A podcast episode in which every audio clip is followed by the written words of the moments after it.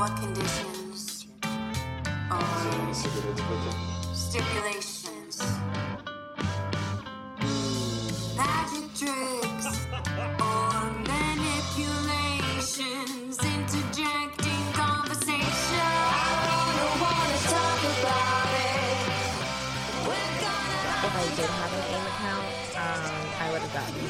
I probably would have like promised myself a marriage to Ooh, like a 40 year old. That was- like Illinois or something. And your then- form of rebellion was No, I was just very naive and very trusting, and I did not figure out that people were bad until I was like 18. It's fine. That's true of a lot of us. Very sheltered home. I was up. I was brought up in. Um. Okay. So. What would your screen name have been? Oh. You have to make it bad because you have to compensate for all of us having bad screen names. Like mine was Spread Your Wings, Why You Are 52. What would my scream name have been? Um. Hmm. Probably something like Bedazzled Brooke Mm, 95. yeah, that seems that seems about right. My first email was Yellow Lark 195 because yellow meadowlarks are like my state bird. Oh my gosh, that's really diplomatic and fine. was- it's yeah. fine. Okay, folks. Uh, this is exceedingly persuasive. I'm Brooke Rogers. I'm Mackenzie Brennan. Thanks for listening. Yeah, we really appreciate everyone being nice to us over the last week. People have been very nice, and if you have had negative thoughts, you have not shared them with us, which Which you can. you can do that. You're welcome to. But we also appreciate the dearth of them so far. We appreciate really the cool. positivity. It's been really nice um, hearing all of your feedback. Someone left us a really nice review on. Beelzebub, which I think is a Beelzebub thing. I think so. Uh, really sweet. We appreciate reviews and subscriptions. Subscribes, subscribers. I think It's what it subscribers. That sounds Subscribers right. Sounds, I think that's the official word for it. Yeah. Um, and yeah, if you yeah follow, we are finally on iTunes. We finally got an iTunes on Apple Podcasts. Frickin' yeah! Thanks, Tim from Apple. Who that's a real thing. Tim from Apple helped us. Tim Apple. I think he was the Tim Apple. That was the one. The man himself. Yep. So this week we thought, you know, both of us are having kind of a nutty week, and We're both moving this week. we're both moving this Somehow week. we just both ma- managed to move in the same week. I'm moving to Queens. Heck yeah. You're moving to Greenpoint, right? Well, that or Clinton Hill. Who knows what's gonna Mm. happen? But It's exciting. It's all what better time of right year? now. What Yeah. better time of year than It's hot. super don't hot want to move to lift outside. things. I have done nothing in preparation for my move. I have like two suitcases packed. I am pushing everything to Saturday, which is when I actually have to be out of the apartment. That's what you gotta do. That's what you gotta do. That's the best way to do things. But so we thought that this week, because there have been a lot of headlines about related legal issues, that this could be a week to just do a crash course. Our take on drunk history, which is us with uh, Stella and uh, Michelob. Ultra Mom Beer. Talking about the actual like legal and policy bases behind these things and how we got to where we are and how we get out of it and how to navigate it. So Mackenzie's gonna be driving the car on this episode because she is a lawyer, and I'm gonna be sitting shotgun, Drunk driving. tunes. Heck yeah. We're just gonna be just rolling through this. We hope that you enjoy coming along with us. Um, Hope it doesn't suck. Hope it doesn't suck. But first, the U.S. women's soccer team, I'm not going to say whipped, but they definitely beat England soccer team, the Lionesses, today, which means that they are going up against either, I think it's Sweden or the Netherlands That sounds right. on Sunday. some light who- swatting. whoever wins the next game. Um, and this made Piers Morgan extremely sad, which of course, and in a lot of turn- chauvinists worldwide, I'd say, because it's like, angry. how dare these athletes who are arguably some of the best in the world? I Mm. don't know that anyone really could argue with that actually. That Mm-hmm. they are some of the best athletes in the world. Why are they so proud of it openly? The word arrogant was thrown around a lot. oh yes. also by Piers Morgan, who is the most arrogant person I know online. yeah, but so- he has a weenie, so it's okay. It's Uh, okay. They're all just bitter. You know what? No, I saw so much like, especially in the UK, they were very upset that the uh, US was all hyped and had basically been celebrating their wins, and they were like, "Is the US team too arrogant?" And I'm like, "We beat your ass in the Revolutionary War." And we saved your ass arrogance? in World War One and World War Two, so you can go dance on that. kick a ball. But- I don't know. I'm trying to keep it clean because your mom, I mean, your mom makes mom She's is making me me nervous. self-conscious. Shout out to my mom for censoring our likes and Yeah. ums and curses. I can't say that any of it is not constructive. So it's like true. Anyway, Piers Morgan was very sad online, which made me very happy online. we all mourn Um, for Piers. He's had a he's had a rough go of the last fifty or so years. Mm-hmm. So the first little news item of the week is that the ACLU is suing the state of Florida because the governor just signed into law a bill that would roll back the Amendment 4 is Amendment what I 4, saw. yeah, there we go. This Amendment 4 is not to be confused with the Fourth Amendment. This is no, this is the Florida amendment. this is Amendment a 4. Florida Amendment 4 that everyone was very excited about uh, maybe, hmm, I want to say a year or so ago. I think it was 2018. Because it was one of the. Florida's always been one of the biggest disenfranchising states for ex felons. Though I think Florida was one of the only ones, and correct me if I'm wrong, but I think Florida is one of the only ones that in which the ban is permanent and it applies to a large range of felonies. So No, I believe you're right. Florida used to prevent all people who have been convicted of a felony from voting permanently, I believe, for the rest of their lives. Even if they've they've served their sentence, they're free now. Even if it was Mm-hmm. decades on decades ago, Yeah. they permanently lost the right to vote, which uh, does not seem like part of the intended sentence. And when you think of jurors who are involved in the sentencing process, or at least the convicting process in a lot of these cases, I don't know that a lot of people understand that they are permanently depriving someone of this right when they cast their vote. So, So, 20 states uh, do not allow persons convicted of a felony to vote while serving a sentence, but automatically restore the franchised persons, sorry, to people upon completion of a sentence, which is actually way more than I thought. I thought it was just a couple. that Plus- means while they're in prison. That means they can't vote while they're in prison, which makes sense. Right. 13 states allow people on probation and parole to vote, but not inmates, which makes sense. Okay. And then five states um, allow people on probation, but not inmates or parolees to vote. And then nine states allow some, but not all, persons with felony convictions to vote after having completed their sentences. So that does put F- Florida formerly in one of the more extreme brackets there. Yes, Yeah. absolutely. One state, which is Virginia, permanently disenfranchises people with felony convictions. So yeah, so just to recap, Florida Mm-hmm. was one of the most restrictive states on felons and restoring their rights to vote. Right. This Amendment 4 Which passed in 2018. 2018 midterms restored by like 65% of the vote, I think It think. was. It was a majority, So really a a, a landslide when you think of close elections. It restored the right of most of these felons or ex-felons, ex-felons yeah. to vote unless they had been convicted of murder, Murder or or sex offenses. That's right. Now- and it was without qualification. So Yes. then, um, almost immediately, So where we are now, yeah. the Florida House, which is GOP run, started What? the. I'm It's shocked. shocking. started the process to roll back those rights. They immediately started to put into place the qualification that before you had the right to vote again, you would have to pay off all court fees and legal fees. which are exorbitant for a lot of people and they're the kind of thing that can stay with you like disenfranchisement many many years after being released and when you compound that with the difficulty of a lot of ex-felons finding jobs mm-hmm. it kind of becomes a catch-22 that you can't break out of. If we want to bring people back into society and have them participate in society after they've been released, we should allow them to vote. I think it will make them more invested in their community. I think it'll make them feel more like a whole American again after an extremely traumatic experience in prison, which generally um, changes people's outlook on on life and their community and where they belong and and how to participate in society. I think people see that. I think people understand that, and that's why it was voted through. Well, particularly, uh, just to add, if the goal of prison and for a lot of these punishment systems, if the goal is rehabilitation, then how do you rehabilitate somebody if, when they're convicted, when they're, say, 18, they serve their sentence? Losing the right to vote is not necessarily articulated by the jury or by the sentence itself as part of the sentence, but then they turn 60 and they still don't have the right to vote. How are we rehabilitating those people? How are we meeting the goal What this does essentially is it means that wealthy felons, which sometimes means White. white collar felons, which sometimes White and means white collar.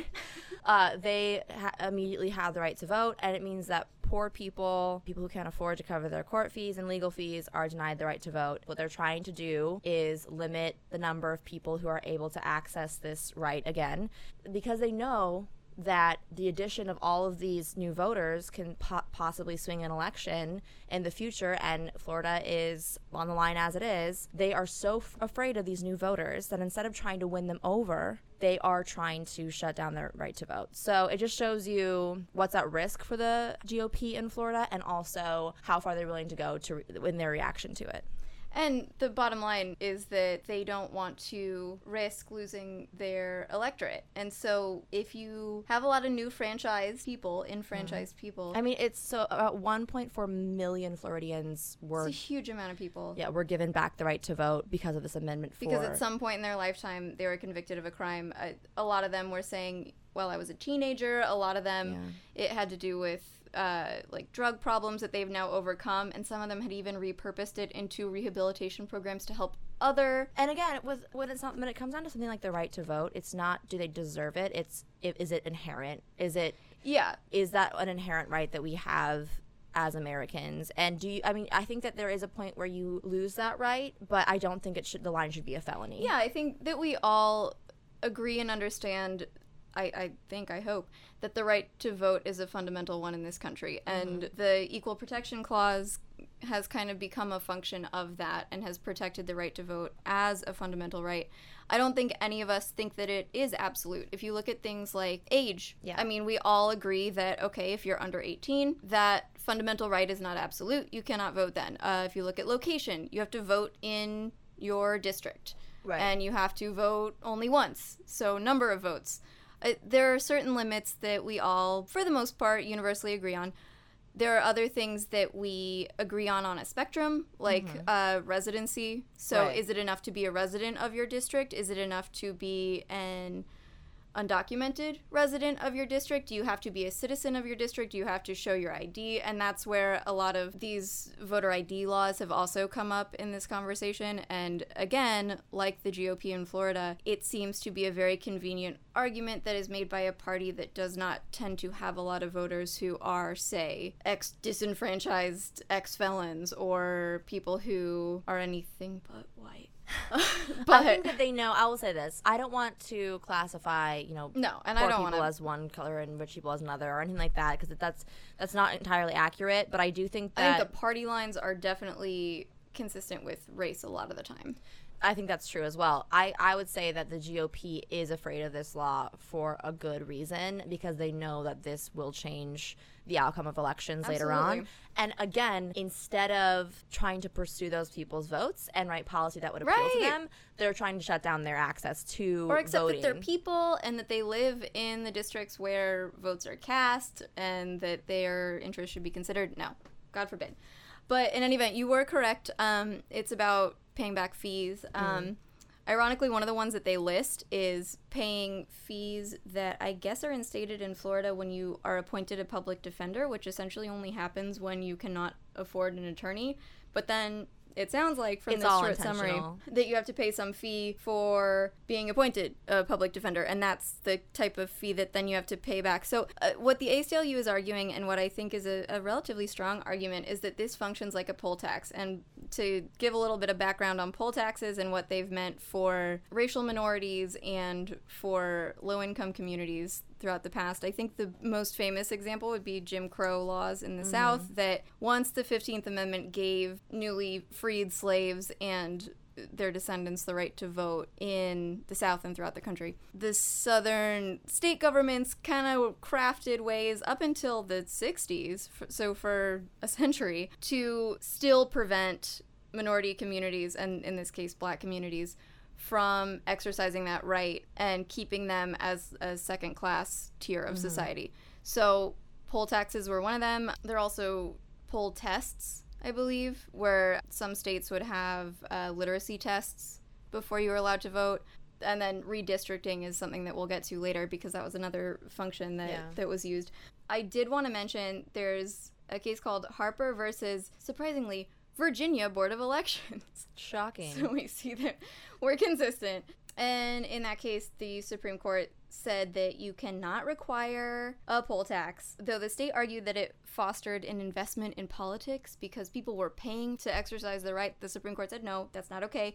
There is no correlation between the right and having the ability to pay. So They said wealth is a suspect class. We're doing anything that classifies voters and their right to vote along wealth based lines, and that'll automatically give a closer eye of scrutiny to the law in question. So that's a good indication that this is not gonna thrive. Hopefully. Because if you implement something like a poll tax, you're shrinking the voter pool. And then the question is, who are you shrinking that voter pool to? What do those people look like? How do those people vote? And it's What not are an their earned interest- right. interests? It's it's not something that you have to work in this country to be able to extra. I mean, that's no longer a democracy if it's Yeah. conditioned.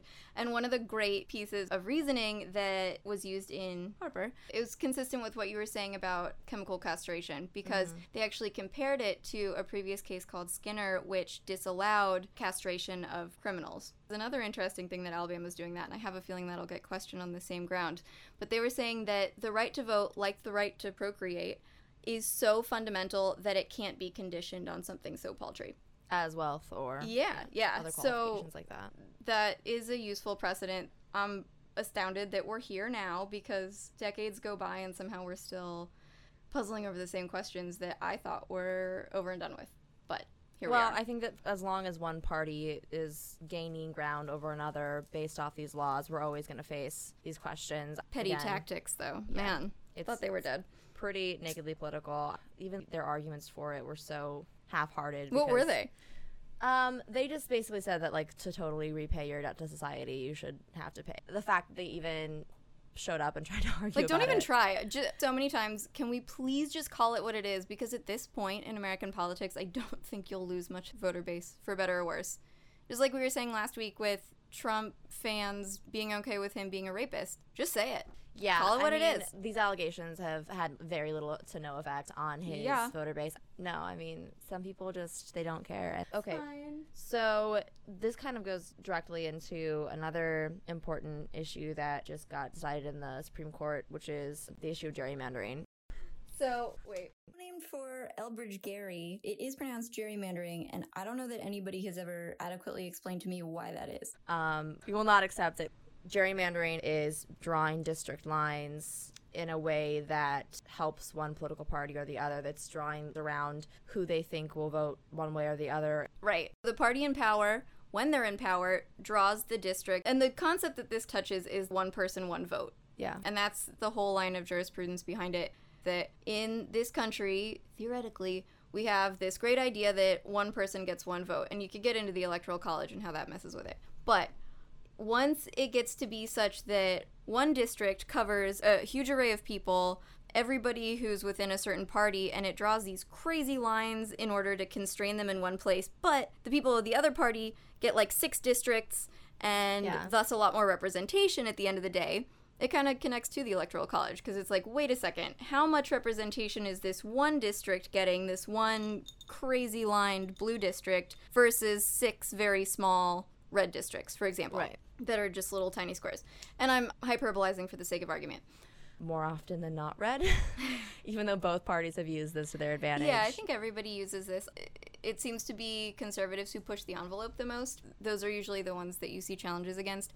I- I mean, you gotta hand it to him. It's a good tactic. So that was actually the first context in which the Supreme Court confronted this when it was some state, and I swear to God, I think it was Virginia.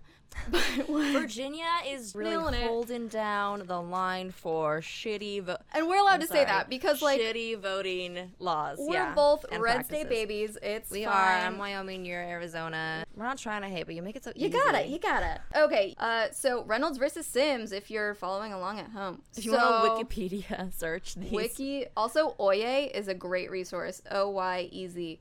It's sick. But- so this was a redistricting thing. They essentially had not redrawn their districts, and so they were using literally 60 year old census data to base their districts on. So they're like, no, no, no, this is definitely still relevant. Nothing has changed. Obviously, it was a lot more beneficial to, uh, again, it was the Republican Party. Eh. I, I, I'm not making this stuff up. Again, like this is not me being it's not biased. me. I'm This not being partisan. Them It's being everybody awful. else. But something like that, it's presumed to be unconstitutional. And to rebut that presumption, the party in power, the one that's drawing all these districts, has to show that they made a good faith effort to be honest about their line drawing and that they had good information. The onus is on them to show that Right. it was not partisan. Again, the reasoning was based on this whole one person, one vote thing. And you can't have one party deciding that the other party's votes mean less in essence. And if you look at the poll tax thing, that's what it comes down to too because if only say 70% of ex felons can afford to pay off their court fees, that means that that percentage gets Right. higher significance to their vote.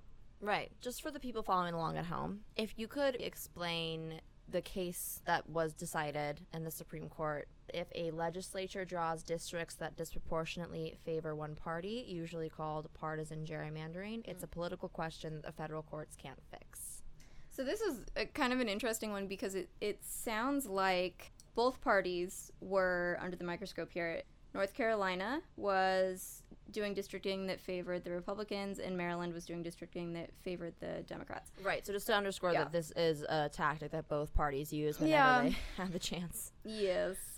So the predecessor to this that a lot of people saw as an indication that the court may not answer this down the line was in 2004, I think. So there's this doctrine in the law and in Supreme Court jurisprudence that if it's a political question, it's called the political question doctrine, that the court won't get into it. This was a big thing, for example, in Bush versus Gore Right. and people i'm not going to name names but i still to this day feel like the court should not have engaged in something that was so obviously partisan and that was deciding the outcome And that's why I actually agree with this decision. Um, I do think that the court should stay out of obviously political. Yeah, I, I certainly agree with the doctrine. I don't know that I would put this in that category because to me it falls more in line with things like the poll tax. It's more the strategy than the outcome. And I think that's why it was so tactful to use both Republican and Democrat districts in different mm-hmm. states because it wasn't favoring one party over the other had they decided to answer it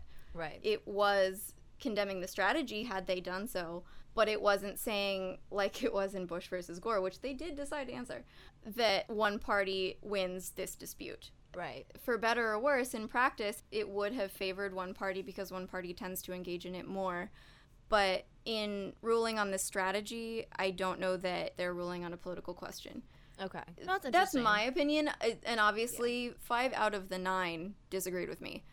I'm not super surprised. The Roberts Court, even when it had more of a liberal constitution, no pun intended, back in 2013, was not the biggest advocate for voting rights, especially when it means favoring the disenfranchised racial minorities or mm-hmm. lower socioeconomic classes. Because Shelby versus Holder kind of repealed the VRA, the thing that was protecting a lot of these ex Jim Crow state racial minorities and the right to vote.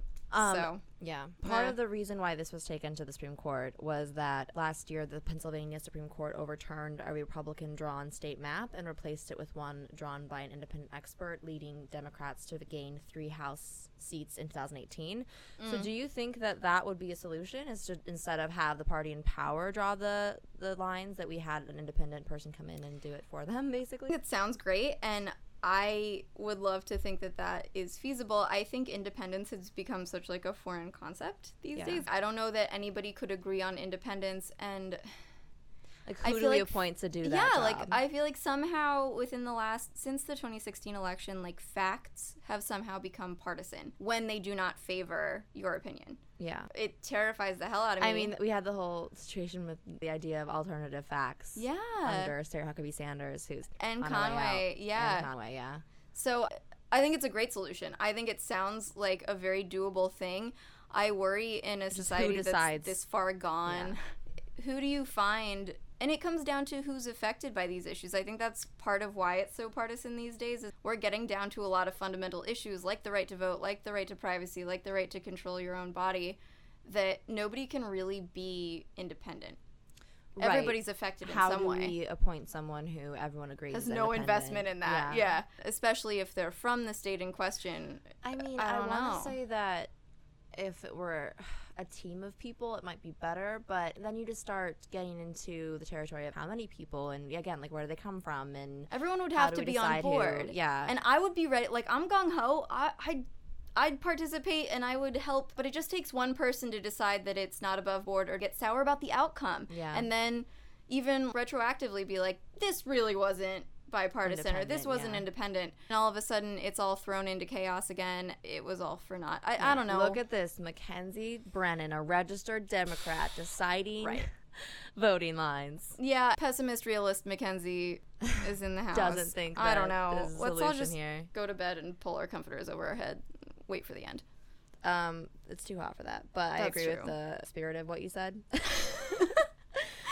we were talking about this counts. earlier, but I'm wearing Fox News makeup today. Which is heavier than regular broadcast is, makeup. I gotta first assume. Of all, I love my makeup guy. His name is Gil. Shout out to Gil. He's wonderful. And, And as someone who have can see her, Gil nailed it. it is Thanks, Gil. sweaty as heck up in here. I said heck, not hell, mom. And her lashes are on. She's still contoured. These lashes are on. I'm over I here am- just fighting butt sweat, and she is glowing. But it So feels that's like cool. if I can't touch my face because my face is melting off. It is so hot in New York City right now. It is the 2nd of July, which means that we are just getting into street garbage smell season. and Hey, folks. this is our actual Independence Day. Oh, wow. Happy Woo. Independence Day. Cheers to that. Oh, oh my God. Only haters The celebrate on the fourth. Oh, the I did not realize this, but the U.S. women's soccer team kicked England's butt on our Oh my actual Independence Day. That wow, Don't just drink the tea, pour it into the harbor, bitches. No drinking tea on this day. Uh-uh. Do you know the poison. the Boston Har- Boston? I almost said harbor. Have I, I don't even know how to do that accent, but it's like my body was trying to. Um, Boston Harbor, there are places where it's still there's an essence of tea if you taste the bay water. Um, I'm gonna say just maybe don't taste the bay water. That sounds like a No, terrible I'm gonna, idea. I'm gonna go and Lick in to prove this old wives' tale. I'm gonna just start yeah, w- drinking okay, salt water. I do have questions already. Like, when was the last time a person drank the bay water and figured this out? I don't know. Also, are we sure that the taste they're tasting is not just dead bodies that the know. mob threw in the river? Okay. I don't know. Dark up in here. It is dark like It the dregs of a loose leaf black teacup. dark Hey. and full of tea, Act- literal tea and figurative tea, because you just dropped some tea on us. Yeah, dropping it since 1776. That's us, baby. Um, okay, so we got way off subject. Back Um, to the fabric of our nation. back to the yes. So you know, Which we never gerrymandering. left. Okay, so Um, now, actually, this is you know you probably wanna- a good time. Let's switch into Mackenzie mode, which is the law God help us all. and everything that encompasses it Mm. and and made it, created it, birthed it. I would say That's me. That's what I do. that's what Mackenzie's So, specialty is. So um, This is again, great because I'm getting deeper into my Michelob Ultras. We can really lean into this I'm drunk history through this feel. Lord Stella. yeah, Brooke Stella is, to be fair, a lot bigger than than one of my beers, and so we won't judge her for not having finished one yet. Okay, so let's probably talk better to for me her. Okay. About immigration law. Give me the rundown, the synopsis. It's all broken. It's broken, man. it's not good. So, our theoretical transition between the two topics is that the gerrymandering decision last week uh, came out on the same day as the court ruled, in my opinion, more favorably on the citizenship question that Trump's administration proposed to add to the next census, which is due soon. Uh, Basically, the next time you would fill out a census, it would ask if you're a citizen or not. Obviously, if you answer no, that might attract some attention, and especially then in you'd be this afraid era, of being deported. everything I mean, is it's not an scrutinized. Accident. Yeah, oh, it's not an absolutely. accident. It's so funny because it's so blatant, but it is. There's um, plausible are you a deniability. And this is worth explaining because without knowing the risks involved, you can think, well, why is that so bad? And we were actually talking about this uh, at work because I do a lot of guardianship work and sometimes the question of whether somebody's documented comes up and, and it presents some issues. Right. New York as a sanctuary city gets into some weird water because we get federal funding mm-hmm. and Well, even with New York State, also just made it legal for undocumented people to get driver's licenses.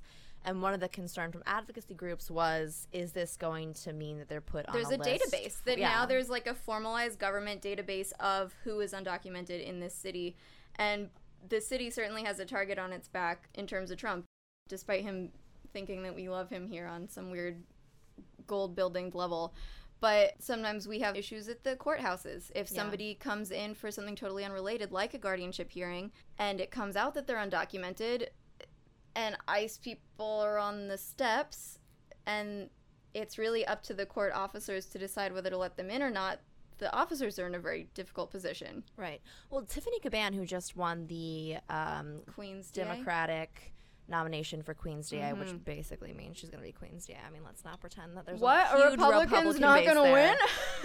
um, she beat Melinda Katz by like a tiny little smidge, and she is running on um, as like a progressive prosecutor who. And actually, I would love to do an episode on the role of a DA and what we think about progressive Oh, let's talk to my prosecutors. judge. Oh, let's do that. Yeah. I gotta toot my judge's horn that he was the first black DA in New York State, and What? What? cool. Yeah, So, um, but But- so, Tiffany Caban, one of the things she is saying is that she would actually prosecute uh, ICE agents who tried to make courthouse arrests. that's Um, great. Question though, what under what law could she prosecute courthouse arrests? So, is there is there an actual law? And this, uh, excuse my ignorance on this, but I didn't actually know that. so what was, was a- her policy?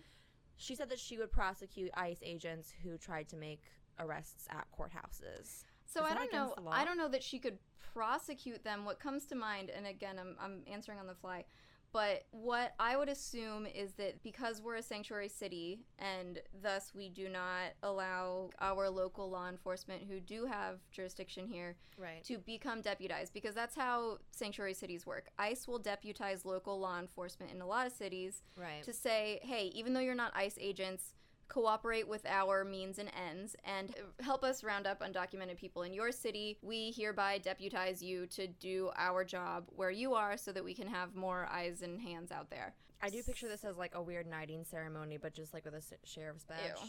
Gross. I don't I don't like any part of that picture.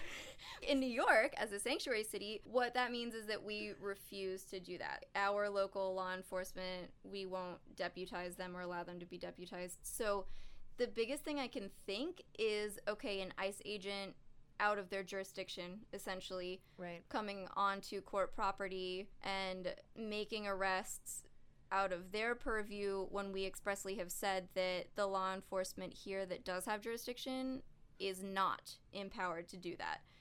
That would probably be the strongest argument you could say for Okay, their they're stepping out of their range Right. and that we can I don't know that anybody would be like arrested and sentenced to prison for that, but there would be it would be just it would a sanction or like a slap on the wrist or or a a verbal kick out that everybody can hear, you know? So, just getting back to that immigration law that you were talking about and the U.S. citizenship question. Yeah.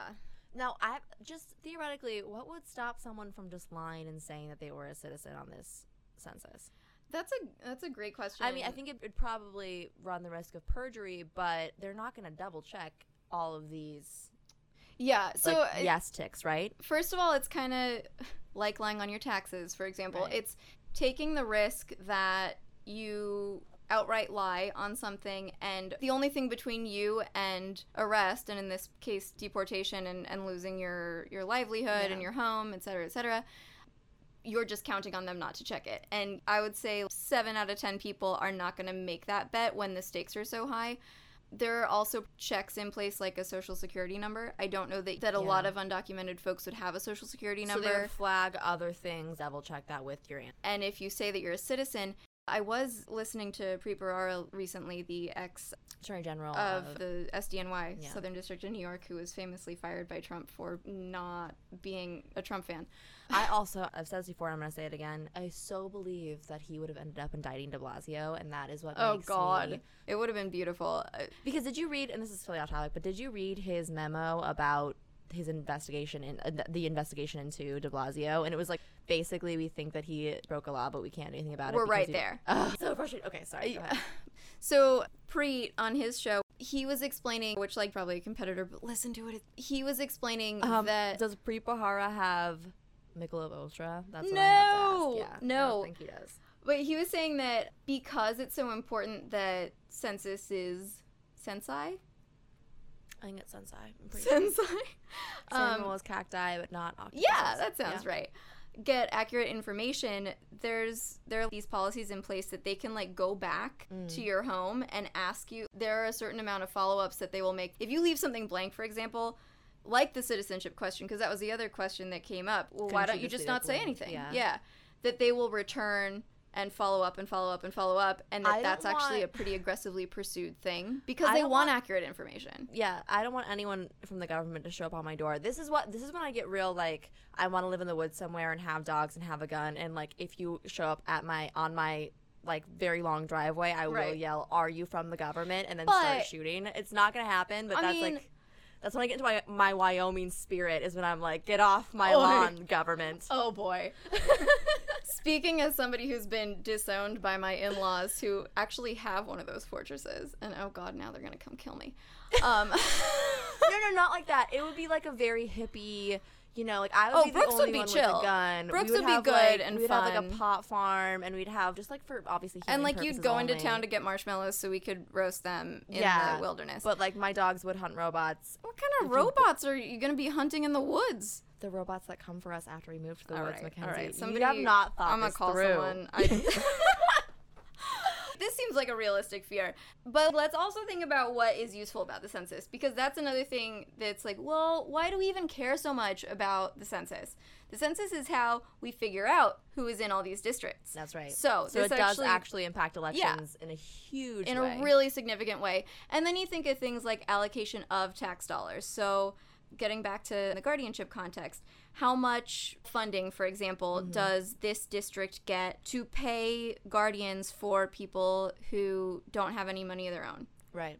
And that all those things, like money to repair roads, that's how we decide how many people are in each place, how much money each district has, what the makeup of this district is. So if you're working off an old census or an incomplete Yeah. census or anything like that, it's going to mess up And a lot the, the livelihood of a lot of people. omitting yourself in a meta sense really only hurts you and Right. those close to you at least geographically so that's why it's not so easy an answer to just say like oh well just don't do it especially if you think it, it could actively be a red flag to Mm-hmm. the government if you don't submit it So you're damned if you do. So it's like, damned hey, if you don't, basically. I am the person who lives in this house who either didn't answer the census questions at all or didn't answer the citizenship question.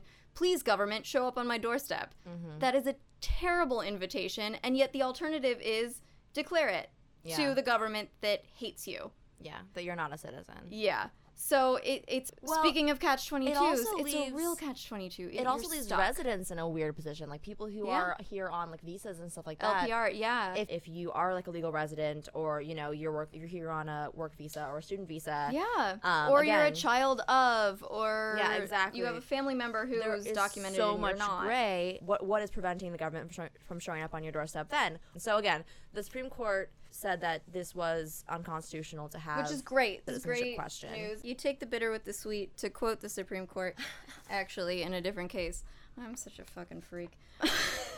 so before You're my you're my animal freak. Supreme Court, all knowing Mackenzie. So before we sign off, let me just go through a crash course if you ever are in a position, whether it be facing down an ICE agent or facing down the conservative white dude.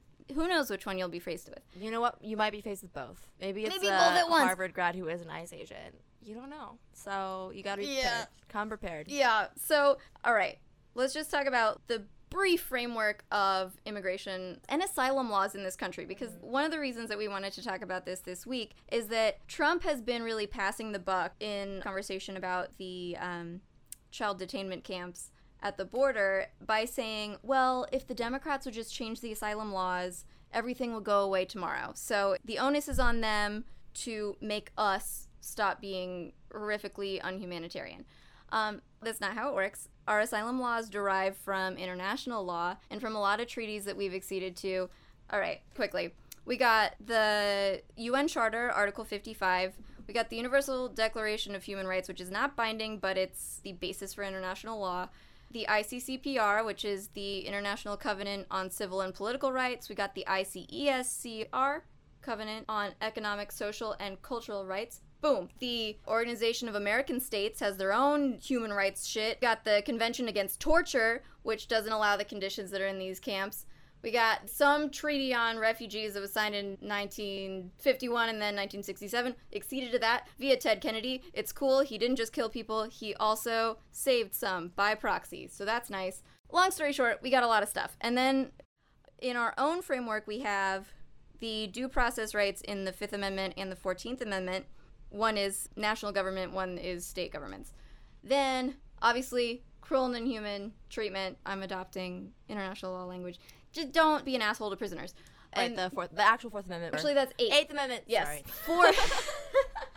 fourth is a good transition because the fourth is one that only applies to citizens, which sucks. This is where people who are here undocumented get into tricky territory where they don't get all constitutional protections and it's it's a nasty loophole that has been exploited by a generation much beyond the one that penned this and never would have foreseen it. Because immigration is also a civil and not criminal Right. proceeding, which Yeah. is insane if you think of the practical side that it involves arrest, detention, really serious punishment and deprivation of liberty, hearings that are very much like criminal trials, and yet it's a quote unquote civil proceeding. So it doesn't get the same protections. Right, there's a loophole there for the government when interacting with these Searching, migrants. seizing, appointing counsel. Now, all what, what those do you things think are the a little solution to that iffy. is? Is the solution to extend some? Because obviously there are Mm. some rights that they- they're more complicated to extend to un- undocumented immigrants, and I Yeah. understand that. like but when it- resource limits and things like right. that. Sure. When it comes to to stuff like the Eighth Amendment and the prohibition on cruel and unusual punishment, that obviously, as as a nation that considers itself moral, if you know not in practice, we do not want someone to be put through cruel and unusual punishment. And if you look at a lot of those stories coming from the border, a lot of those migrant facilities would fall under cruel and unusual punishment. I would Mm-hmm. argue.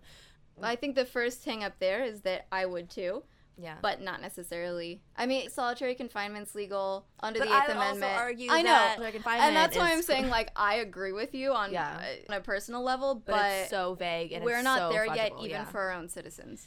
And but it's how can we make sure that migrants are treated with dignity? I don't think the basis for that would be in the Constitution yet. I think that in an ideal world, that would be a good place to aim. Let's amend the Constitution. Let's have a framework in place beforehand where we process these claims Well, in a reasonable way. We don't even have to change But- everything to cit- from citizen to not citizen. Just some level of dignity for people who are non-citizens. That's where I think the basis probably is because a lot of the treaties that I DMR'd off, Yeah. that is the primary and best basis for some baseline level of treatment.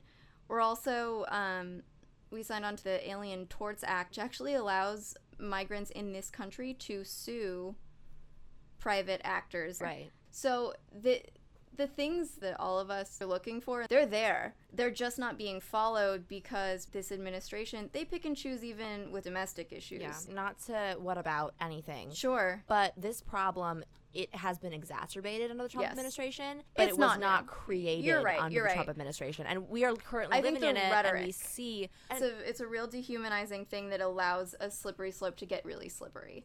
I think that you're right in that Obama didn't have the same rhetoric, but I think previous administrations Yeah. did. Going back to we talked last week about you know the the anti-Italian, anti-Irish Yeah. sentiment. This anti-immigration sentiment has been around for a long time, and for a long time we have treated immigrants poorly. So I'm not trying to go into whataboutism, but at the same No, time, you're right. we can't pretend this issue just sprung out of nowhere Yeah. the second Trump was elected. He And ran on it- anti-immigration rhetoric and he won on anti-immigration rhetoric and the reason why a lot of people will vote for him again in 2020 is because of his anti-immigration Right. rhetoric and we can't ignore that and his policies are much harsher than previous administrations but again it's not like It's not a new problem. And it's not an American problem, distinctly.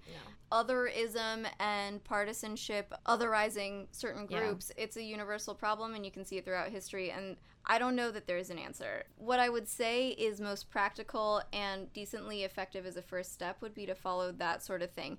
So, also worth hitting on just as an example of how hypocritical and under the radar our immigration laws fly. So, first of all, if you don't come here documented, this is just like a world of catch 22s. It's very difficult to get legal status without coming through. a legal venue. And Yeah. what's so interesting about that is that a lot of people say, well, why didn't they just do it the quote unquote legal Right. way? And the answer is that a lot of them, they're coming from horrible situations. A lot And of you have to times wait they're coming with their kids. We just saw that horrible photo of a 23 year old dad. they left a legal from- port. They were trying was- to do it the right way, and they they couldn't wait because they had an infant. This was Oscar Ramirez and his daughter. They were trying to cross the Rio Grande. They died, and the photo is of them face down. She is in his shirt. He clearly was trying to keep her afloat. They both drowned in the water. and they were swept away from the mom. From yeah. the mom survived and made it a horrifying photo. This is a pair of faces Yeah. of what reaches the hundreds in any given calendar year. Right. But I feel like I I wanted was to saying, go through. Um, what were we talking about? Oh, again? that it's not easy to do it legally. Okay, that's so right. for example, if you're here and you did not get here legally, you can apply for a change of status, but to be eligible for that, you have to leave. And once you leave, there's like a 10 year bar on you re entering. So, Right. and then that's compounded by backlogs that exist even for first time Yeah, migrants. applicants. And also, a lot of people talk about how crimes are different for immigration purposes. So I just want to list some of the fun things that are in the INA, Immigration and Nationality Act, that are eligible crimes. You got regulatory violations, so entry related offenses. right. Any kind of like crossing the border. Mhm. Does, that also includes visa overstays, correct? Yep. Okay. Previous order of removal, unlawful presence, overstaying your visa. Right. um, fraud. So any documents that you may have written, whether it be like a job application or a tax form, whatever, that has reflected that immigration marriage. So if you marry a citizen and it's to get status, then that's a crime for the INA. Right. Public health and morals based crimes are also. Which again, one of those really vague concepts that no one agrees we have no means. consistent moral set in this country. Haven't for a while, but more now than ever. And also, this isn't just conviction of these offenses, it's if you admit to the offenses. If a judge sentences you to anything, whether it be drug treatment, community service, Right. if you're a youthful offender, if it's been expunged, that still counts. If you admit to the essential elements that would make up a crime in some context, that counts. So that includes certain DUIs, marijuana offenses, sex offenses, which include like two minors sexting. That's enough. Okay. So when you think of the rhetoric of, well, let's get rid of the criminals first. For immigration purposes, this is what we're talking about. We're Yeah. talking about people who are criminals because they are here undocumented. And there's no way to get well, out of it. and also people will say like if you're here illegally, you're a criminal. That's not necessarily true because right. overstaying your visa is a civil. Uh, no, it's a is it a civil offense? Is that correct? Is, like, yeah, it running- ratchets up on on how long and Yeah. the ground. Both of them are deportable or expellable Right. offenses. But it's not accurate to say that Yeah. illegal immigrants are criminals No, as no. a whole, as you know, as a blanket term. And it's already a part of my vernacular. I say that as a knee jerk, even without meaning to. Yeah. It's how it's been framed. And even some people will even say, like, well, you said illegal immigrants. So, like, the word illegal is in it. You trapped me.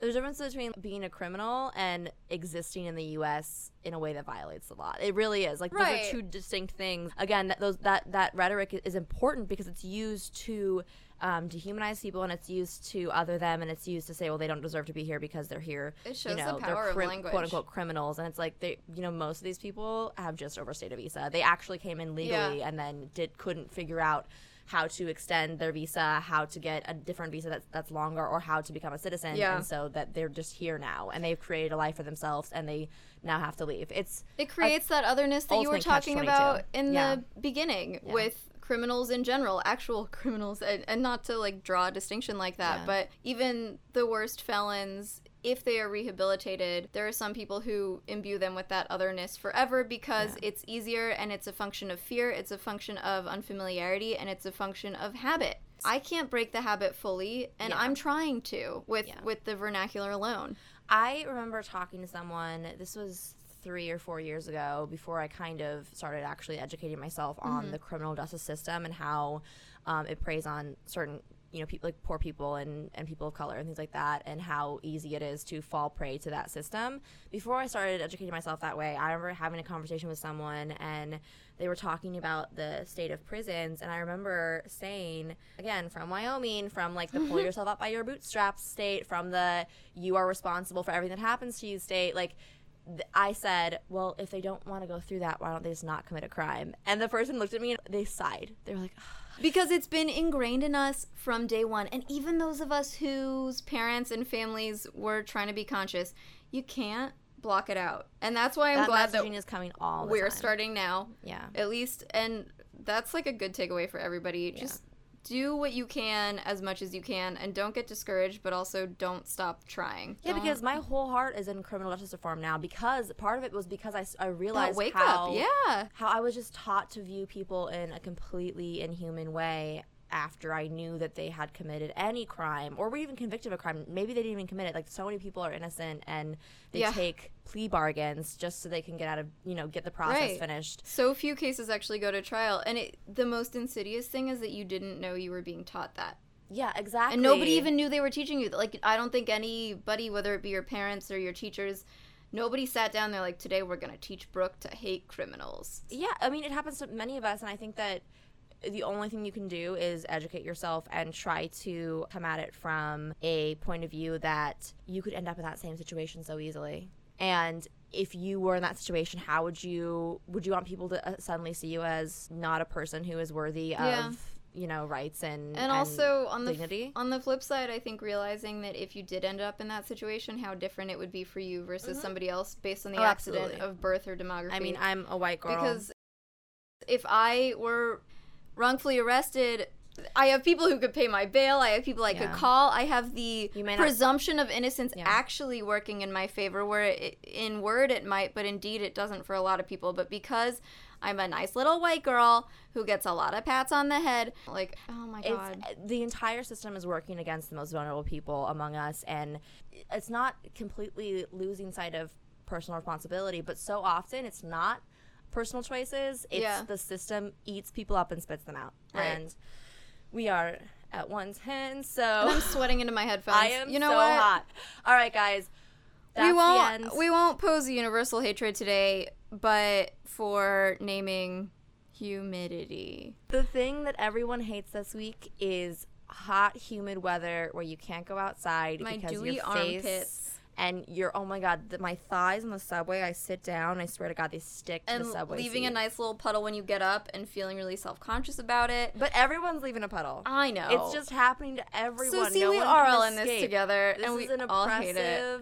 humid, hot, It's an oppressive system of humidity. here in our little greenhouse. All right, Anyways, guys, thank you so much for listening. Um, Thanks we for surviving you. with I us. hate the fact that I'm going to say this, but please subscribe if you like us and yeah, rate us yeah, and be our us. friends. Be your We're friends. just a little baby podcast. We're trying to get going. We are learning in the ropes, and we are so We're happy to have to you around. We're learning and to and we think you're so great food. because I mean we're biased because you like us and we And you feel like this far in the Field. episode.